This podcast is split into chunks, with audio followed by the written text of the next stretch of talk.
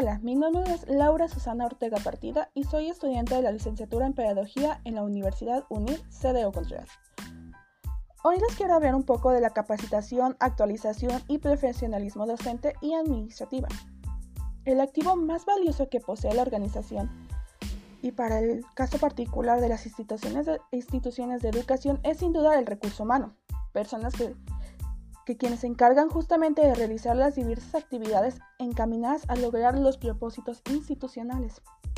Nuestro país en los últimos años ha estado inmerso en una serie de reformas que buscan el desarrollo social, económico y educativo, destacando la reforma educativa que busca cerrar esas brechas de productividad y calidad de vida en relaciones a los países de desarrollo.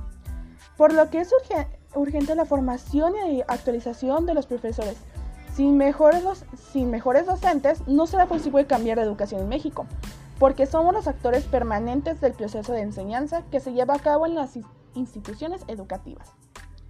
La labor docente es fundamental para que los estudiantes aprendan y trasciendan incluso los obstáculos materiales y de rezago que deben afrontar, esto debido a la falta de habilidades para poder desarrollar materiales relacionados con la tecnología.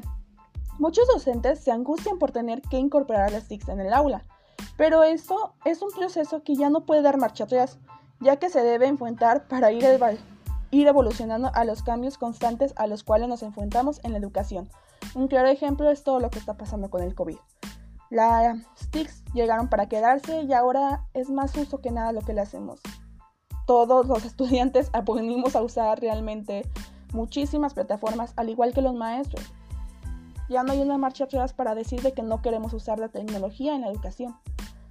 La educación en la actualidad tiene como misión esencial la información de profesionales altamente capacitados que actúen como ciudadanos responsables, competentes y comprometidos en el desarrollo social.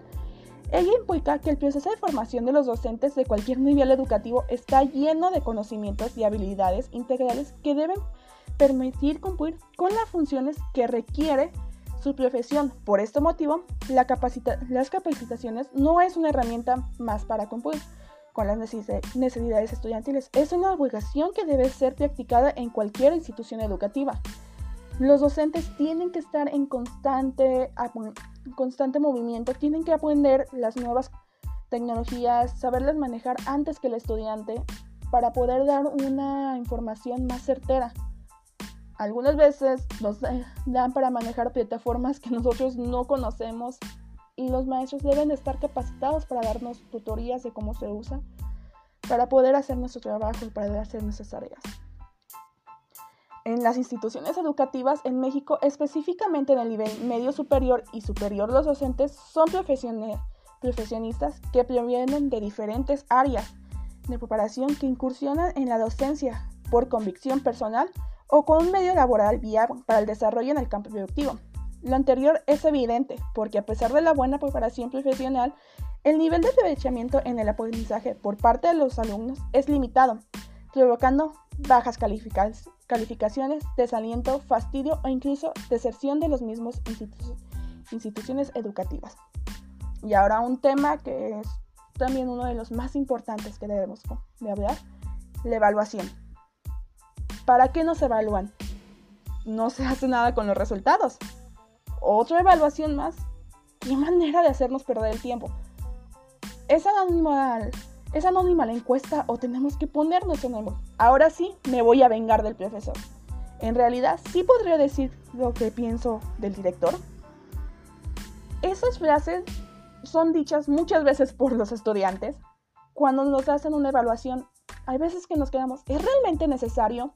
Se ocupa, pero ah, cuando nos dicen vamos a evaluar a los docentes, en la parte vengativa del alumno, este maestro no me subió este punto, me voy a vengar aquí en la evaluación.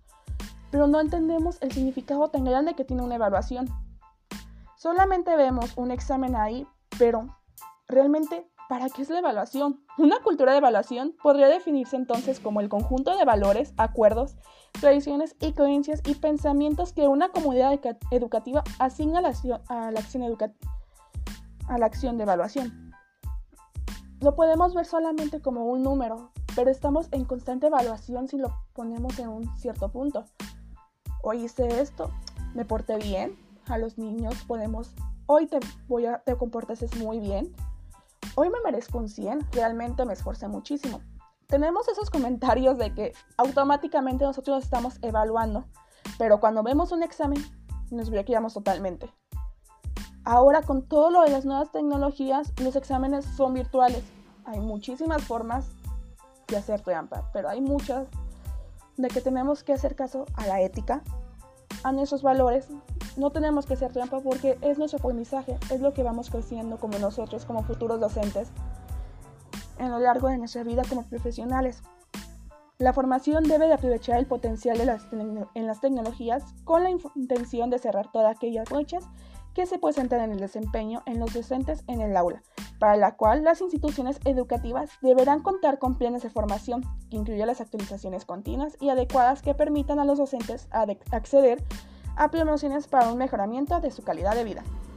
Todo esto conlleva que los docentes a la transformación del trabajo en aula, Implementen técnicas de enseñanzas innovadoras, ambientes de aprendizaje y materiales acorde a la exigencia del mundo que vivimos. Ahora es nuestro turno de generar un poco de conciencia que los docentes también tienen un pero muy fuerte valor para toda nuestra vida porque es una formación que nos, ellos nos están entregando, que ellos nos están dando su tiempo y es nuestra forma de agradecerles dando un buen resultado y creciendo cada día más como estudiantes. Bueno, eso sería todo. Espero que sea desagradado y que pasen un muy buen día.